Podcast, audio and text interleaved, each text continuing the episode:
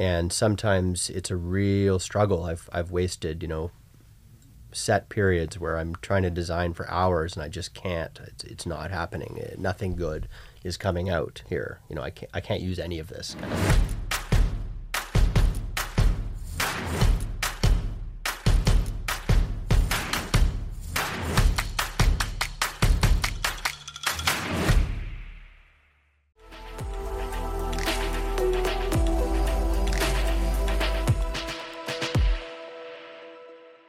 Yeah, it's great because we, we get to use this space and it offers the aesthetic that we're looking for, mm-hmm. which is, you know, a, a comfortable, intimate space to just have conversations and not feel as though, because I've, I've noticed with some podcasts, it's when they zoom out and you see B T S footage, there's like ten other people in the room. And I find sometimes for the guest, they may not be comfortable having the types of conversations we have with like ten other people sitting there.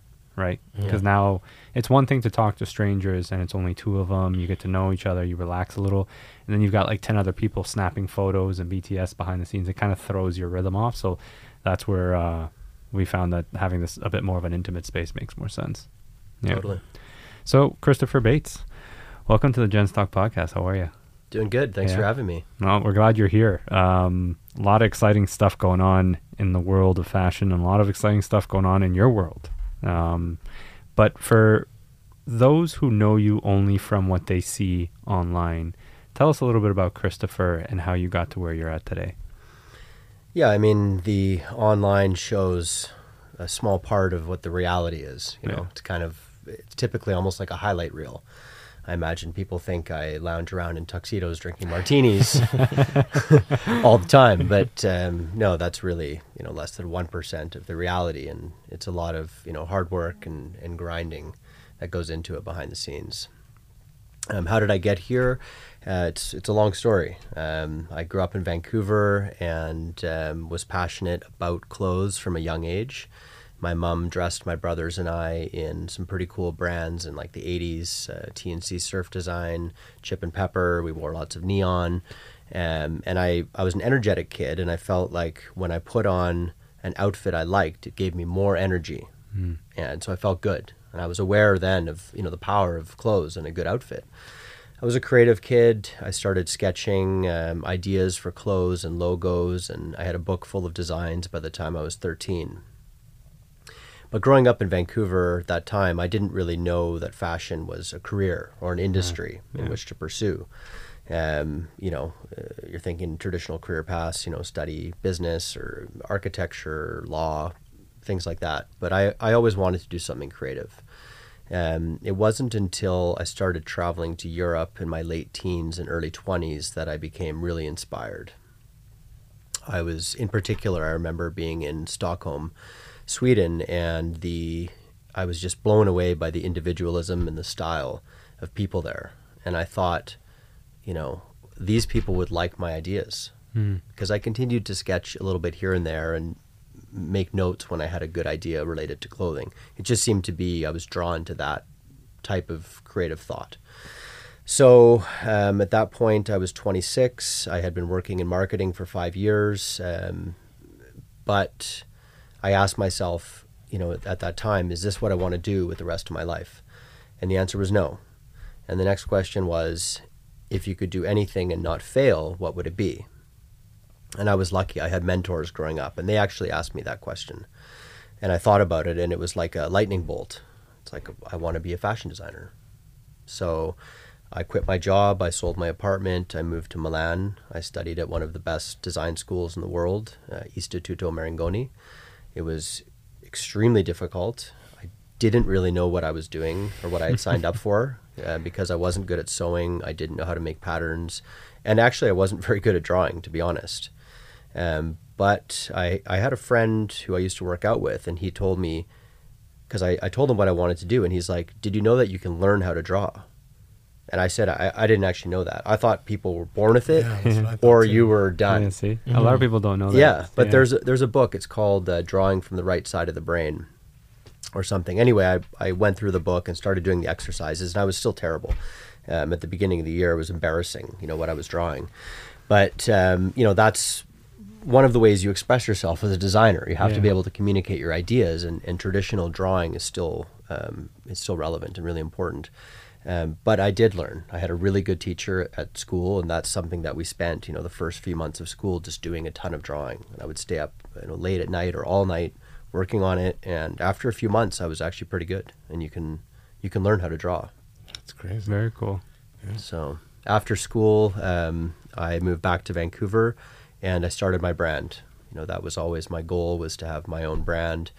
Um, so I didn't go, you know, the other route, which would, would have been to work for other designers. I did very little of that. Why? What, um, was, the, what was the thought process there?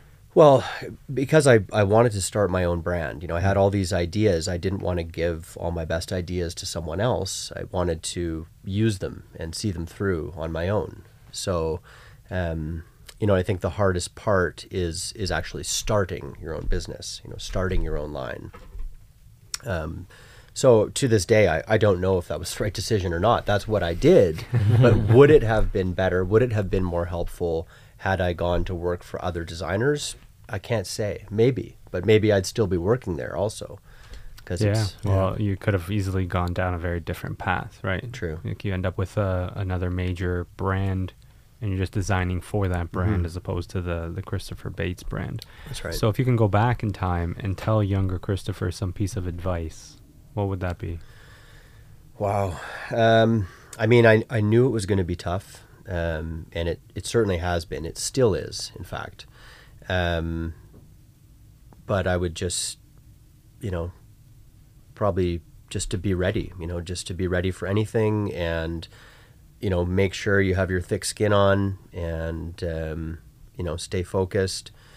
Uh, don't spend money is a good one yeah. when you're starting. You know, like let's say you have a little financing yeah. together. You've got to be really careful with every dollar, mm. you know. And to this day, I mean, I've learned that more over time, but certainly when you start, you know, everything, they say this with a lot of businesses, like it costs twice or three times as much as you're going to think. It takes two or three times longer. And all of these uh, sayings are, are, I would say, pretty true. Yeah. So you just have to be really careful with how you spend. It's not easy being an entrepreneur. No. Um, and that's that's the unique thing about my situation, is that you're a designer, yeah. which is difficult in of itself. An entrepreneur is also difficult. Yeah. So when you're an entrepreneur designer, it's actually really... Um, It's kind of crazy. It's pretty. It's pretty extreme. How did you just get your name out there? Like, obviously, the clothing was good, but still, the right person has to see it. Yeah. Like, is it more the people you know? Is it just luck, random chance? Or you just right, right event at the right time? Is it just from pushing it? Yeah, it's everything. I mean, when I was launching my brand in Vancouver, two thousand eight. I actually spent a large part of my budget on hiring a really great P R firm in Vancouver. So they covered my launch event, and they were able, we did like a three month contract, and they were able to actually get me some really great press pieces. Um, and, and I think that helped a lot. I did a big fashion show, you know, a high profile event, called in a lot of favors. Um, and that, you know, also helped kind of put me on the scene. It was like a big announcement. You know, Vancouver's a relatively small town, so if you do a big event like that, you Everyone know, it can start, yeah, it can start to cause some waves. Um, yeah, the clothes, you've got to have some cool clothes. Um, you've got to get some interesting people wearing it, um, and people talking, um, you know, getting into some stores and then supporting them with events. We did that as well. Mm-hmm. Um, we ultimately got some good traction in Toronto with Got Style as well, who mm-hmm. we still sell to to this day. So, um, yeah, it's really, you need to do everything. Like, I remember when I was presenting my business plan to investors, and they were saying, okay, we, we like you, we like the plan, but can you make these clothes? Are people going to wear them? Can you get them on celebs? Can you get into magazines? Stores going to pick them up? You know, all of these things. I mean, you Yeah, yeah, yes, they, yes, it's going to happen, but you know, they weren't willing to invest until I checked off those boxes. Yeah, and it's almost as though like that's where you take off the designer hat, and now the entrepreneurial hat comes in. That's the right. marketing, it's the deal making, mm-hmm. it's uh, the conversations, the relationship building, mm-hmm. it's the maintaining of the relationships and all that stuff. It's that I feel as though almost is more, it takes up more of your time than designing. It's true. Yeah, the business side of things is really important. Business, communications, um, networking, um, you know, it's not like you're naturally good at all of these things. Like you have a lot of things that you are, there maybe are weaknesses, Um, or things that make you uncomfortable, mm. but you really have to um, power through and ignore those things, or just become good and learn things, um, get out of your comfort zone as much as possible. I think that is what helps you succeed as an entrepreneur. How do you block out the negativity? We're always interested in that, because it seems like for, for individuals who've achieved a measure of success, there's a lot of negativity and setbacks and hurdles and obstacles, and you push that rock up the mountain only for it to come right back down on you, and now you got to look up at that mountain and do it all over again. How do you handle those? It's true. Um, rejection is a big part of being a designer, um, because each season you make your new collection. Um, hopefully you're, you're proud of it and you want to show it to the world, and then you start pitching stores. Um, most of them will say no. That's just reality, mm-hmm. you know. What are some I'm, of the reasons they say no? It's tough. Um, let's say you're pitching a department store. Mm-hmm. So they have their core brands. These are brands that they deal with, you know, season after season, and that takes up maybe eighty, at least eighty percent of their budget. And they know this is happening because they right. have long-term relationships. They might even have, these brands may even have space they rent in the store. Um, So you're not, you're not going to, you know, push any of those brands out. The remaining twenty percent of their budget is for, it's like their open to buy budget. Um, so what you want to do is get in on that, you know, twenty percent, but that twenty percent is already being shared across several different brands, brands they've already had, brands that have been pitching them for several seasons, right. maybe even for years. Um, And then you're trying to get in on that. So it's really competitive. Like, you know, there's probably a thousand brands out there similar to mine in certain ways, in right. the ambitions, and they want to get in on into these department store slots. So, you know, it took me, it took me years to manage to get into any department stores. It's really tough. So you're competing against a lot of other people at yeah, that point. Yeah, you are. You're competing against, you know, these other emerging brands, aspiring yeah. brands like mine, um, but you're also competing directly with billion-dollar mega brands. Yeah. yeah, yeah. And if they want a bigger share for whatever reason, they, they have that first mover's advantage. Yeah, they have a lot of advantages. Yeah, it's tough. So, you know. And do you design, so like you, you sketch the thing out, you design it, do you pitch it first and then create, you know, the lineup, like the the thousand pieces, five hundred pieces, whatever it ends up being, or do you do all that and then pitch it?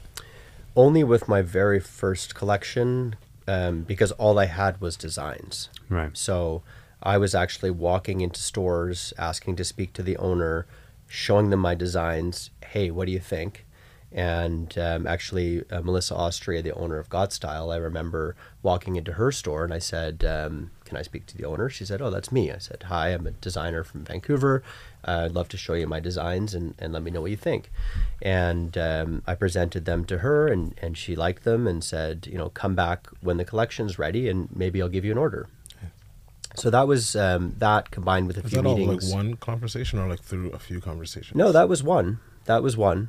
Yeah, it's a yeah, good one, conversation. Yeah, one. Very good conversation. No, it, it really was. Um, it really was. And that, plus a few similar conversations I had in Vancouver, mm-hmm. was enough impetus for me to actually create my first collection, because mm-hmm. it's a big investment, and it's sure, and yeah. it's really tough, because at that point I didn't have all my suppliers, you know, organized. I didn't necessarily know how to make all of those designs, yeah. mm-hmm. right? Because there was leather bombers, there was, you know, uh, dress shirts, there were blazers, there were quite a, it was a, you know, a variety of different pieces.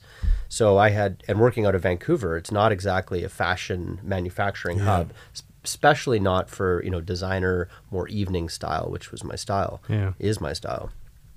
So anyway, we made the collection, and um, and then we started. So that was, you know. How did it feel when you got that first piece of clothing that you designed and you saw it for the first time, fully made, ready to go? It's it's mixed. I mean, certain pieces come out really well. Like, you only have so much that you can do, right? um, 'cause I'm not making the pieces myself. Mm-hmm. We had okay. we had to do that in school, but it's not really my area of expertise, or, or have the time to do that. So you're working with other producers, right? So I was able to find fabrics I like, and then you take the fabrics to the producer with your designs, maybe some samples for fit and so on, and then they actually do the cutting and sewing uh, production of the samples. So, you know, there's certain things that don't turn out exactly as you imagine. Mm. This this still happens, mm-hmm. you know, all the time.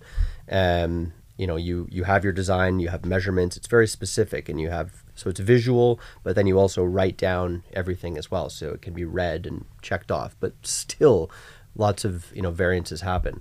So I guess at the end of the day, like, you know, I'm a bit of a perfectionist. So when I see something is a little bit off, that can be frustrating. But at the same time, some of the samples came out really well and I was really happy with them. Yeah.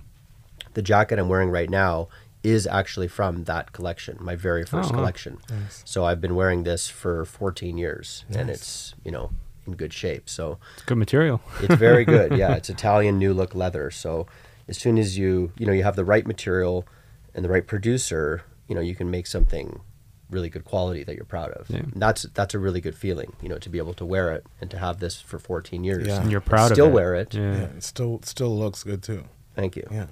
You know, that's, that's a, um, that also leads to like sustainability too, right? Yeah. So if you make a good quality product, you know, that in of itself is is sustainable. And what happens when you create something and you see it and you're like, oh, this is shit. Uh, this is, I don't even want to look at this anymore. It happens. Um, it happens. And because, you know, you have a tight budget, you don't really want to waste any samples. Mm. So it's pretty rare that I won't even photograph it. Like, I might include it in the lookbook.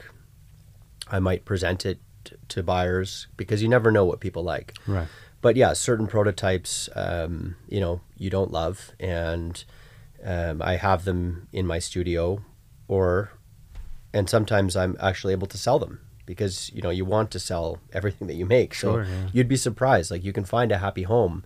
You know, I want to find a happy home for all of my products, and even some that maybe I didn't think turned out that well, or that I don't love personally, someone else usually does, yeah. And I'm able to find a good home for them. So, um, yeah, and it's great when that happens.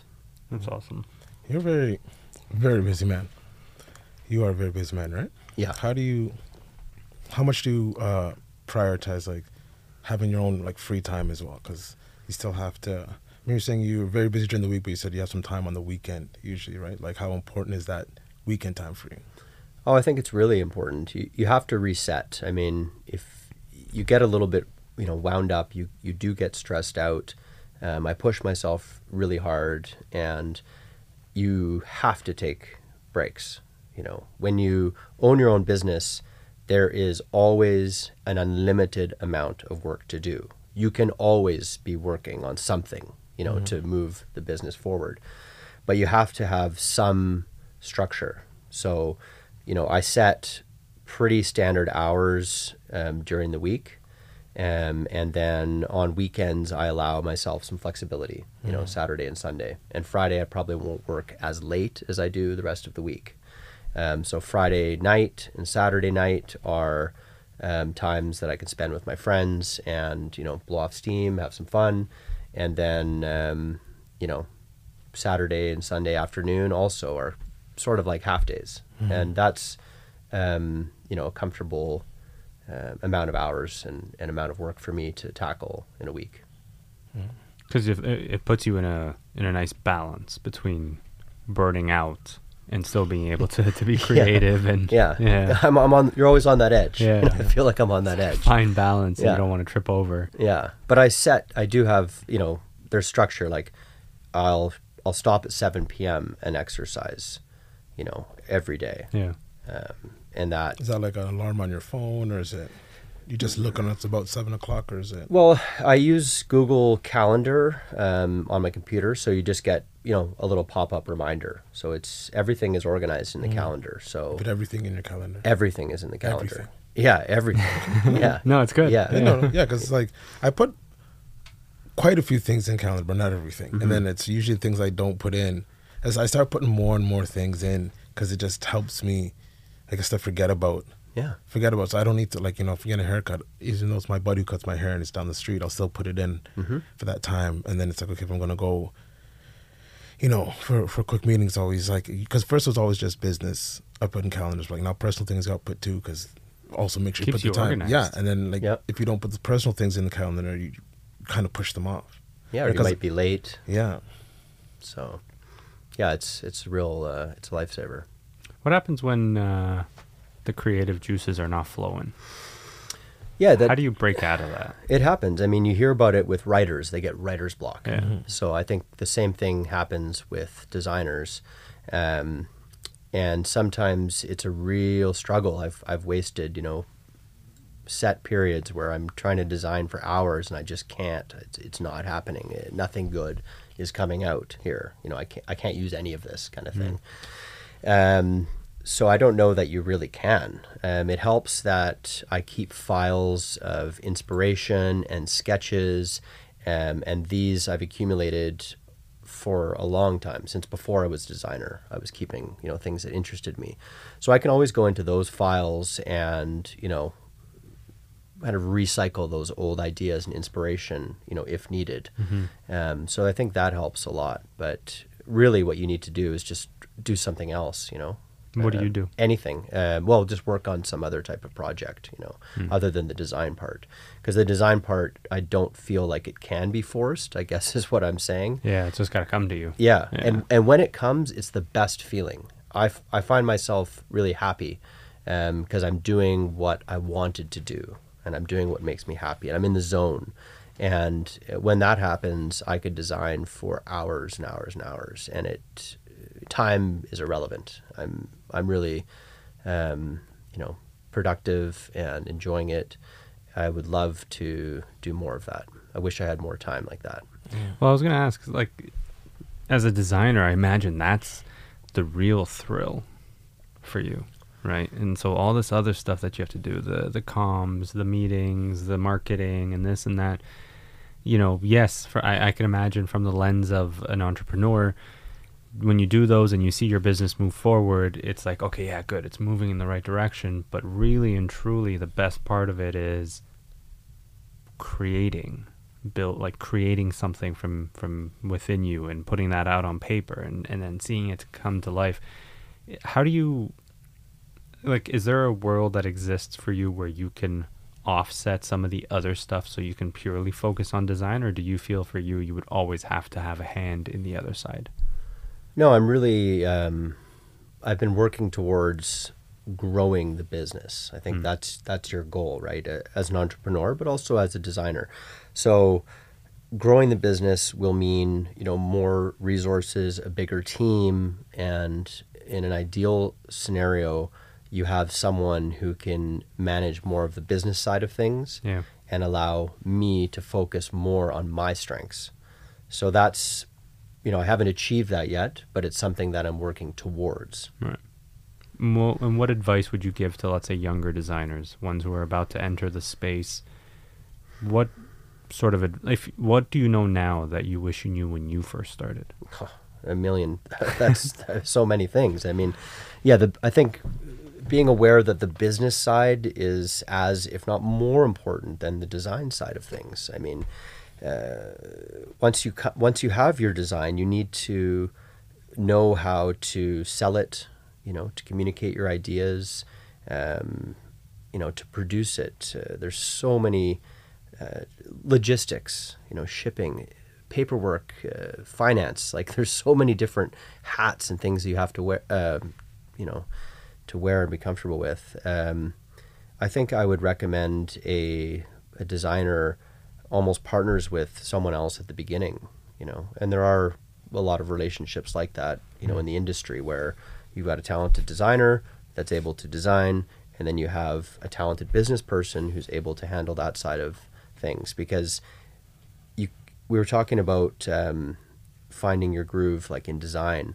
And it's not really a place where you can go in and out of and be interrupted constantly. Like if you're in that zone, you, you really need to stay there. Yeah. Mm-hmm. But the reality is, you know, if it's during the day and the phone rings or a customer comes or, you know, there's something that you have to do, um, that's really distracting. So, yeah. and then, and then you're like, oh, you know, you've got to get back into that side of your brain, and it, it's really tough. So most of the design work I do now is I have to pull like an all-nighter or a late night. So I'll when do... When you know nobody can interrupt. Yeah, and then, you know, and yeah. you can turn the phone off, you know, because you also... I do business in virtually all different time zones, right? So pretty much at any time your phone can ring, uh, but you almost have to shut it off and pick a quiet time overall where you can just do that for at least a few hours. Yeah. And then you can get you can get a lot done with undisturbed design work in a few hours. How do you get into the zone? Like I say, okay, you have like a five-hour window. You go to your room or whatever, you have your place where you like to design. Mm-hmm. Is it like, do you need certain music playing? Do you need the lights lit, lit low? I, f- I think um, I'm better at night. Like I'm mm-hmm. a night owl, and I feel like more creative and more energetic at night. So that's one part of it. I like to have, I almost need to have all my fabrics around. Mm. So you have your fabric uh, swatches, you know, your samples, and, mm-hmm. you know, I love the fabrics. That's a big part of, you know, my being a designer is I really love the fabrics. So I need to have the fabrics there, and I'm like, what should this become? And then it starts flowing. Now, music is also important. Mm. And I love Depeche Mode. Okay. That's my favorite band by far. And I feel like I am able to communicate at least my interpretation of their music into my clothing design, which may sound like a stretch, but it's like, it's it's how I feel when I listen to their music, and I picture, okay, what would I wear or my clients wear listening to that music, you know, walking down the street or something. Yeah. And it's, you know, so that's, it's an it approach. Visualization, essentially. Yeah, and it, it just, it also like, it calms me in a way, the music, and it sort of helps turn on my, it inspires me, actually. It just inspires me in general. I think it's really, uh, you know, beautiful and deep. It's poetic, and uh, you're able to um, kind of translate that into clothing design. And what inspires you to keep going? Well, um, in some ways, uh, people would say or think I've come a long way, but to me, I see more how much further I want to go. So I still feel like, you know, I haven't achieved very much, and I have so much more, um, you know, that I want to do. Um, and, and also going back to what we talked about before, I want to be able to spend more time as the designer, because mm. that's something I've rarely been able to do, right. where I can put all I've got into a collection. Now and again, there's pieces where I've put in, you know, an extra effort and gone pretty much all the way that I want to go with them. But with a lot of pieces, you know, I would say uh, I haven't, and I want to do that. So what, when you say you, there's so much more that you want to take, like so much further you want to go, what does that look like? Uh, like, um, you know, like the big, the big designer brands that you know, like Armani and Tom Ford, and Calvin Klein, I mean, uh, Ralph Lauren, you know, legends mm-hmm. um, in the industry. You know, that's that's the direction that I'm going, or that I want to go. Yeah. And what makes those brands what they are? Like I, I've been, cu- I'm curious about it from the perspective of a designer. Well, I think they're consistent, which is really important mm. in terms of style and right. aesthetic. And and then they're also, you know, obviously very commercially successful. And, uh, you know, some designers and artists strive for more avant-garde, you know, type of design and, and success. And I really respect that. And I, and I love that type of design. But I, I think Karl Lagerfeld once said, like, there's nothing wrong with selling dresses, you know. I think he was referring to this little black dress or something, and I'm like, yeah, like I want to design things that people actually wear and, and want, and, and make them feel better, that make them feel confident. So um, that's um, another type of success that attracts me. You know, if you're doing a product that you're proud of and people want to buy it, I think that's like a big win, right? Sure. Mm-hmm. I imagine it feels amazing or incredible when some when you see someone wearing one of your products, like even when yeah. you don't know them and you just see them wearing it. Yeah, totally. And you know, you just you get inquiries from uh, random people all over the world um, who find your work somehow. And um, when I have the time or or when it's top of mind, I'll ask them like, "Hey, how did you find out about the brand?" And that's always, you know, an interesting story. Um, today, I had a guy message me from Illinois in the U S, and he's, he was, he's the minister at a big Italian wedding coming up. And he went to his tailor and he was asking for a Don Vito Corleone tuxedo. Specifically, he was showing him pictures. He's like, "Can you make me this? Can you make me this?" And the tailor just like, I don't know, he didn't feel confident. So this guy was Googling Uh, online m- information about this tuxedo, and he came across our my collaboration with Paramount for The Godfather, which is a relatively mm. new collaboration, and, and we actually remade the Don Vito Corleone tuxedo.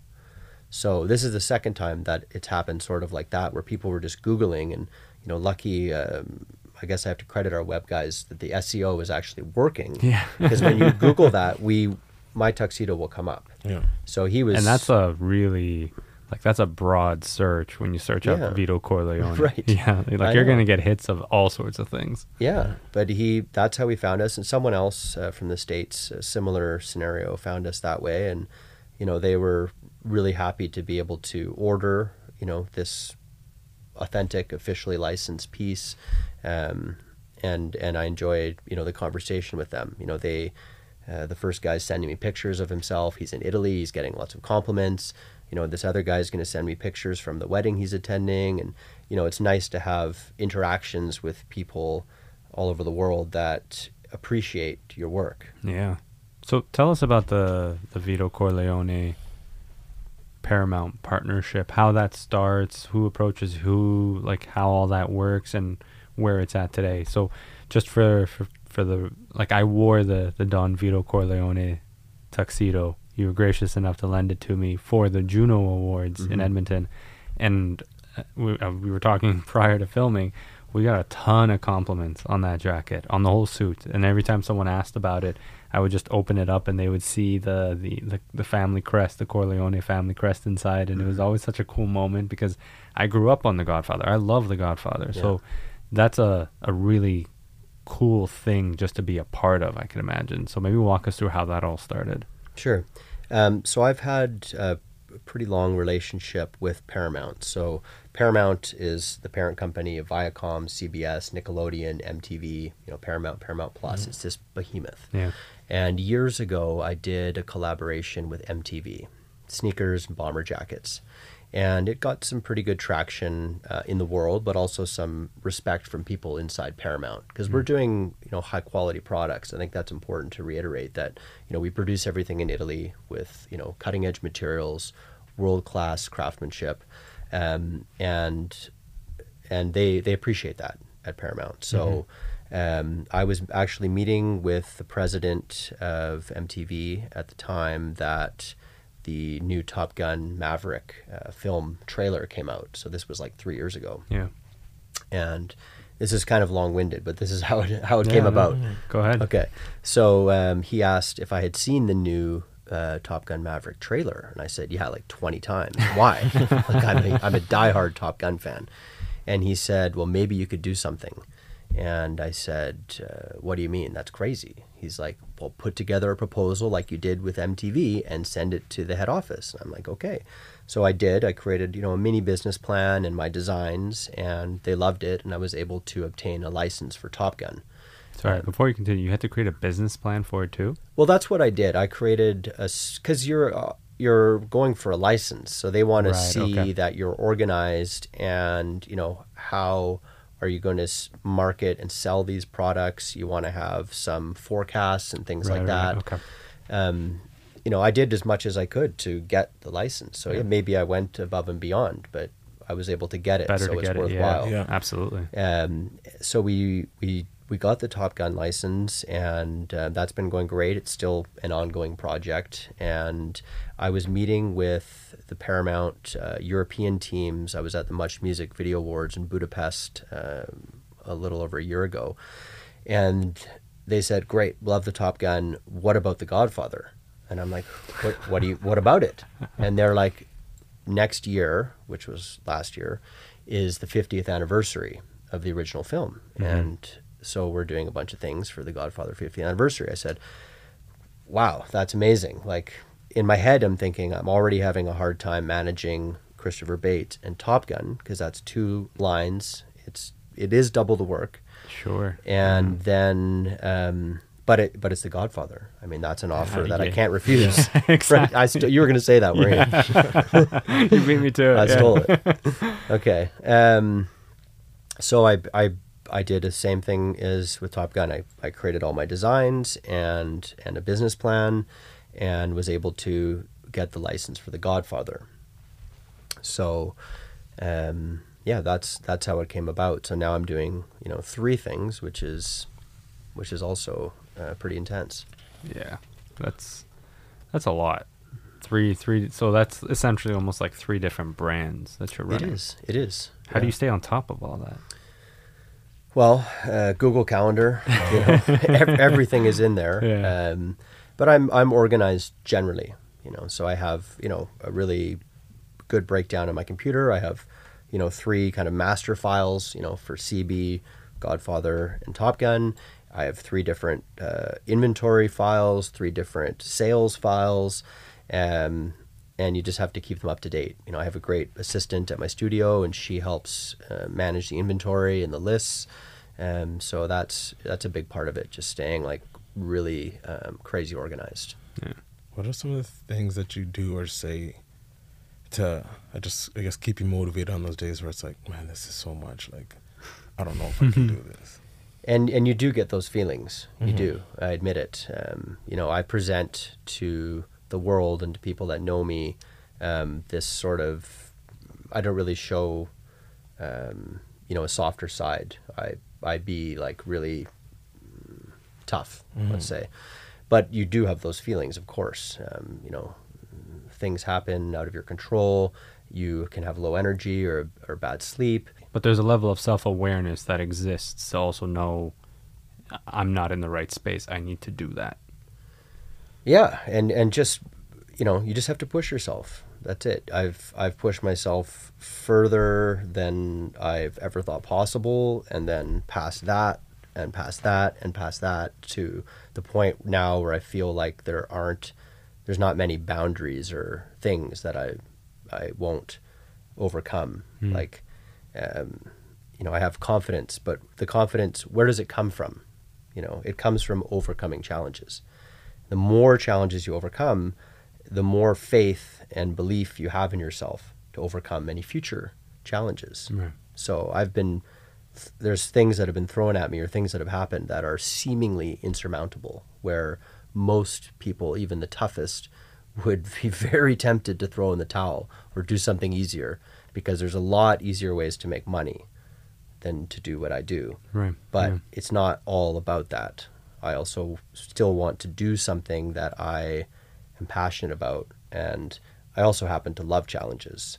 So, you know, it's like, I don't know if that's some sick thing, but um, because it it can be really tough. But, but at the same time, I like it. Is there a project similar to a Top Gun or a Godfather that if it, you know, that you would want to work on that's either not available or you're sort of pursuing?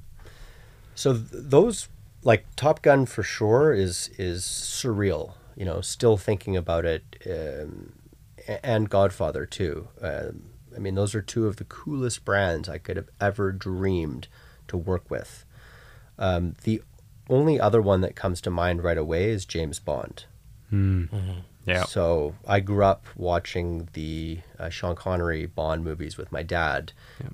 um, and I would say that had a profound impact on my life, um, how I am as a person, um, how I appreciate you know design, um, and it, it inspired me in so many ways. So yeah, Bond, you know, personally and professionally would be the ultimate. Yeah. So that would supersede Top Gun and, and The Godfather. Combined. Yeah. Yeah, who Bond would be number one. Because I love tuxedos as well, and yeah. evening wear. Yeah. You know, um, and just the nonchalant way that, I mean, I always think of Sean Connery when I think of Bond. Yeah. But the way that he wore a suit, and you have to credit his, his tailor, but the way that he moved, he was so comfortable. Yeah. Yeah. Immaculate, but comfortable. That is, you know, that's priceless. Do you like the Bond movies? I've seen a few of them, yeah. It For seems... me, it's Pierce Brosnan. That's who I think of when I think of Bond. He's great, but, you know, for me, it's, you know, Sean Connery and then... Um, Daniel Craig is up I didn't. I like He did a Bond. great job. I, I like mean, Blonde Bond. Yeah. They're really good at, uh, at casting these Bonds. I mean, Roger Moore had his charm. Yeah. Um, so, yeah, I'm a big, big Bond fan. That would be that would be cool. That would be the one.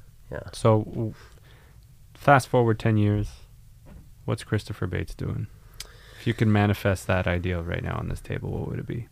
Well, I'd like to be, a, in ten years, a giant step closer, if not already, um, more of an international brand. Okay. So, um, you know, mono-brand boutiques in, you know, different stores around the world. Um, hopefully on a super yacht when I'm vacationing, right? Just like Bond. Yeah, yeah, like a Bond villain. Yeah, exactly. Yeah, yeah. Yeah. No, just just a lot further and, and you know, happy and let's say uh, doing more design work, yeah. uh, being the brand ambassador for the company. You know, those are the things that I really enjoy, the things that I feel like I'm good at. So, you know, that would be a really good space. You know, having having other people I trust run the business side and letting me focus on what I'm passionate about. Yeah. That's awesome. Mm-hmm. I think like it, the creativity that you require to do what you're doing, it, it seems like it's a, a fragile thing that you have to nurture and water and protect, which is why I think it becomes so important that when you're in that zone, it's like, everybody leave me alone. I need to, because you, you don't know when you're when it comes back. Is there a fear there at all that, you know, one day it'll just stop? I, I don't think so. Like, if anything, for me, I feel like I have too many ideas. Okay, that's to, a good place to be. Yeah, you have to cultivate the ideas that uh, make sense for the brand and, and who your customers are going to like. Yeah. Because at the end of the day, the market decides if you're successful or not. Right. That's something I learned actually after my first season. Um, because when I started the brand, uh, it was Christopher Bates for U- Ultra. So you can see that there, Christopher mm-hmm. Bates for Ultra. Okay. So Ultra is something that means a lot to me personally, but people, what does it mean? Um, it means like extra, super, going above and beyond. Um, it was also this tag from a video game that I used to play when I was a kid called Killer Instinct. Okay. Yep. And when you did this like twenty-six hit combo to finish the uh, other fighter, it would be like ultra, ultra, yeah, yeah, yeah. ultra. twenty-six hit combo. Yeah, it was insane. And eventually, like I think you could even put the controller down, and your your player was still like doing Going the combo, at it, yeah. right? You just had to start it off right. Um, and so I used to run around the house as a kid, like ultra, ultra, like you know, kind of crazy. Um, But it, it meant a lot to me. And also, uh, one of the best Depeche Mode albums is called Ultra. And they have a story about why Ultra as well. But I'll let you guys look that up. Um, so it meant a lot to me. But other people were like, Ultra? Like, what's that? You know? And even buyers were like, Ultra. Well, they're like, I can get an Ultra Slim T V or an Ultra, mm. you know, bleach toothpaste or whatever, right? It's, it's already out there. And Ultra also has negative connotations in, say... Uh, professional soccer, where the ultras are like hooligans, you know, like soccer, mm. crazy soccer fans yeah, who, okay. you know, rage and beat each other up. So my friends in Europe were like, you can't use ultras, you know, you can't use ultra. Yeah. And I'm like, okay, I get it. You know, the market's saying no, but I'd already done a lot. I had, you know, my website was ultra menswear dot com and, you know, all of these different things. Like I had made all these labels and my brand is Ultra. I mean, it's Christopher Bates for Ultra, but everybody's like, you know, just use Christopher Bates. And that's something I was always prepared to do. It was right. in my head. But uh, yeah, we had to get rid of Ultra. So that was a big uh, lesson early on. And that's that goes back to the market, you know, deciding. I won't do just anything, but it has to be something that I like and the market likes And then you can balance, you know, creative, commercial, be happy, make a living. How do you reconcile when you create something you like, but the market doesn't like it? Like, you look at it and you're like, this is gold. Like, mm. what the hell's wrong with you people? Yeah, it happens, that happens a lot, you know, right? And I, it does. Um, you know, you've got to, you've got to know the market. Like Canada, for example, is, it's a fairly conservative market and fairly conformist. How so? Um, well, people, it's not like a fashion hub, right. you know, generally speaking, right? Like, um, I remember in my meetings with, you know, a lot of buyers, they're like, oh, you know, they like the crazy stuff. They like the, you know, twenty percent of my collection I usually do, like you said, it's stuff that I'm into. It's a little bit more experimental, forward, edgy, right? Mm-hmm. Cool stuff. But it's largely, you know, the other eighty percent that um, they end up buying. They, they always want navy blazers. Right. Right. So I'll find a way to, I'll find a fabric that at least is different. Maybe it has a micro texture, micro pattern, or it's jersey. There's a lot of ways to make it interesting, but excuse me, um, the, you know, I don't want to just do, you know, navy blazers. Like I've, uh, I want to do some more interesting stuff, right? That allows the creative expression to come yeah. out. Yeah. yeah. Yeah. You don't, you don't want to get pigeonholed. You know, I have my famous, uh, kiss shirt, for example, right? Mm-hmm. The white dress shirt with a red lipstick kiss on the collar. Um, it's an, it's a great idea. It's our bestseller of all time. Um, I have a lot of people tell me like, oh, you need to put the kiss on everything. And I'm like, I think that's a big mistake. You know, mm. I've seen other designers do that. I won't name names, but I think it really... pigeonholes you. Yeah, it really limits you and pigeonholes you. And if that's all people are buying, mm, I think you've kind of failed as a designer. So why? Uh, because then it's like, you know, the it should be able to stand up on its own, what you design, like your piece. Okay. So I don't do a lot of external branding. I'm very careful with it. Sometimes I've tried it and then I've taken it off. Right. Because I think the piece, if you have the right fabric, the right cut, the right design, even if it's clean, even if it's minimal, um, should speak volumes, you know, and it's like class and it will last a long time. So that's, you know, more my style of design.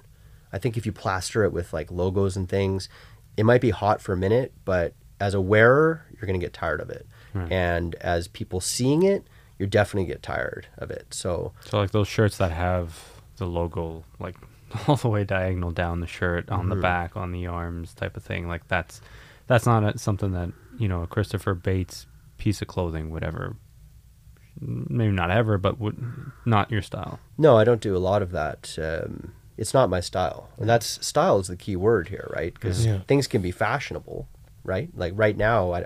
I don't even know because logos are going in and out. It seems like they've been pretty in for a while. Yeah. Um, but I find that's a point where a brand is almost desperate, especially like a big brand, and they're trying to cash out.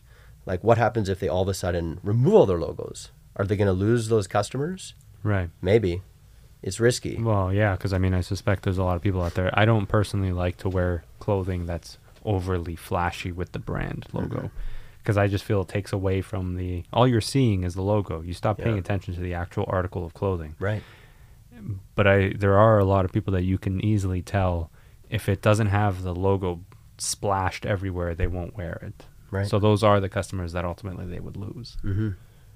Yeah, and it's a customer that I might not get either. Right. Yeah. But... It's, market, it's a different market. Yeah. What do you think about those those big red shoes? You know the big red shoes? Have you seen them on... like Instagram or TikTok, you know, they're like the red ones that, if you haven't seen them, I don't know what to yeah, I don't, it. I don't think I've seen them. Yeah, yeah. I haven't seen them. So it's look, but it's like people are wearing them now, and it's like, I don't know if it's a fashion statement or just like a, people just want to wear them to. I feel like people are moving towards more minimalistic looks. Like they just yeah. want the plain, you know, it's, a, it's a, at least now what I see typically, at least when I walk into stores are, sweaters that have no indication of who the brand is mm-hmm. and then they're either oversized or mm-hmm. just completely plain and and that's the look that people seem to want to go for now. Yeah, that's good. I mean the, the pendulum swings, right? Yeah. And then we'll see how long that lasts. Then it might go again back towards major, you know, logoing and, and how fast stuff. Can you adapt to those? Well, for us it's easy because we're small, so okay. you know we typically do two collections per year, you know, a spring, summer, and a fall, winter. And okay. then, you know, a few pieces and maybe collabs throughout the year. But we have two core collections. So, you know, we can do things pretty quickly um, either for the next collection or even in between those collections. Right. So. And how far in advance, like right now we're entering, sp- we're, we're pretty much almost in spring here. Mm. How far in advance are you working on the fall winter collection? So fall is pretty much done. And now I'm actually working on next spring, summer. Oh, yeah. Okay. So how are you working a year in advance? Like, do you know what the trends are? Is there... That's a really good question. Um, now, there there are actually trend forecast reports out there, and they're really um, expensive and detailed, um, and a lot of big brands do use those. That's okay. Why you'll see a collection... And and there's similarities between several brands. There might be like five They're operating off the eight same... core themes. Yeah, yeah and they they happen to have selected the same thing, right. one of the same things from these forecasts. They're they're actually really amazing and inspiring. I've seen them. Okay. I think the subscription or to, to look at one is like fifteen or twenty thousand dollars. Like they're Jeez. really who's creating? They're those? Incredible. Uh, there's companies that that's specifically what they do. I see. That okay. is their full time job. They right. do color forecasts, material forecasts, like all these different silhouettes. Uh, the books are incredible. It's a really rich source of inspiration. Um, but for me, it's just a little bit more natural, you know, okay. process, uh, which means, um, you know, I might be, I might happen to be on to certain things or I might not be, but because my style is not like crazy avant-garde to start with, it's, my style is pretty consistent, you know, season to season. Yeah. I change colors, I change fabrics, I change details, but my overall silhouettes are actually pretty similar. Like once I find something that works, I don't feel the need to change it just for the sake of, you know, and that's yeah. something that frustrated me uh, as a consumer is if there's a really great product, like a shoe or whatever, and, and I love it and I want more, but I can't get it because mm-hmm. there's all this pressure for new and different and you have to change, you have to change. But if I have like, um, you know, a blazer that works really well and a lot of customers are loving it, like I will not change it. Yeah. I might just change the fabric. That's it. And mm-hmm. people like that. I have some customers who buy three of the exact same thing. And they're like, when I find something I like, yeah. that's what I want to wear. Yeah. Um, so, and I, I respect that. I totally understand it because I'm the same way. I'm still wearing this jacket from like fourteen years ago and I have hundreds of jackets to choose from. Mm. But if if you nail it on something and, and you like it, why not? Why not? Yeah. yeah. It's like buying the same shirt in four different colors. People do that too. Yeah, yeah that, I that's think, what I do. Definitely. Yeah, definitely. I have this same shirt. I have this in black. I have it in green. Yeah, I have it in purple. yeah, I think that's a good thing. I I think more designers should do that. I don't see it very often. Well, it's because mm. then you can't go back and get it if it's no longer made. Ultimately, right? Mm. Would you ever put your label on another product? Like I've seen some brands will go and they won't design it, they won't create it, but they'll go somewhere and they'll basically say, okay, I want to turn this into X brand, and so they'll slap their label on top of it. They'll purchase the rights to it. I don't know how it works, but I've seen it happen. So that's something that happens often, and is it something that you would do? So you mean like a, a company that does like uh, not like apparel, like just a... Yeah, like uh, I'll give you an example. I used to work for a, uh, a shoe company, mm-hmm. um, and they would often go to Italy and they would go and purchase the rights to sell, this is how I understood it, they would go and purchase the rights to sell a pair of Chelsea boots, let's say, and then they would take their label and slap it on the bottom of the shoe or right. on the inside of the shoe. Yep. So they never, they didn't have a hand in designing it, mm-hmm. in creating it, mm-hmm. nothing like that, but they just, I guess, wholesale purchase. It's like a license kind of. Essentially, right? yeah. yeah. Yeah, yeah, that's a good question. Um, the king of licenses was Pierre Cardin.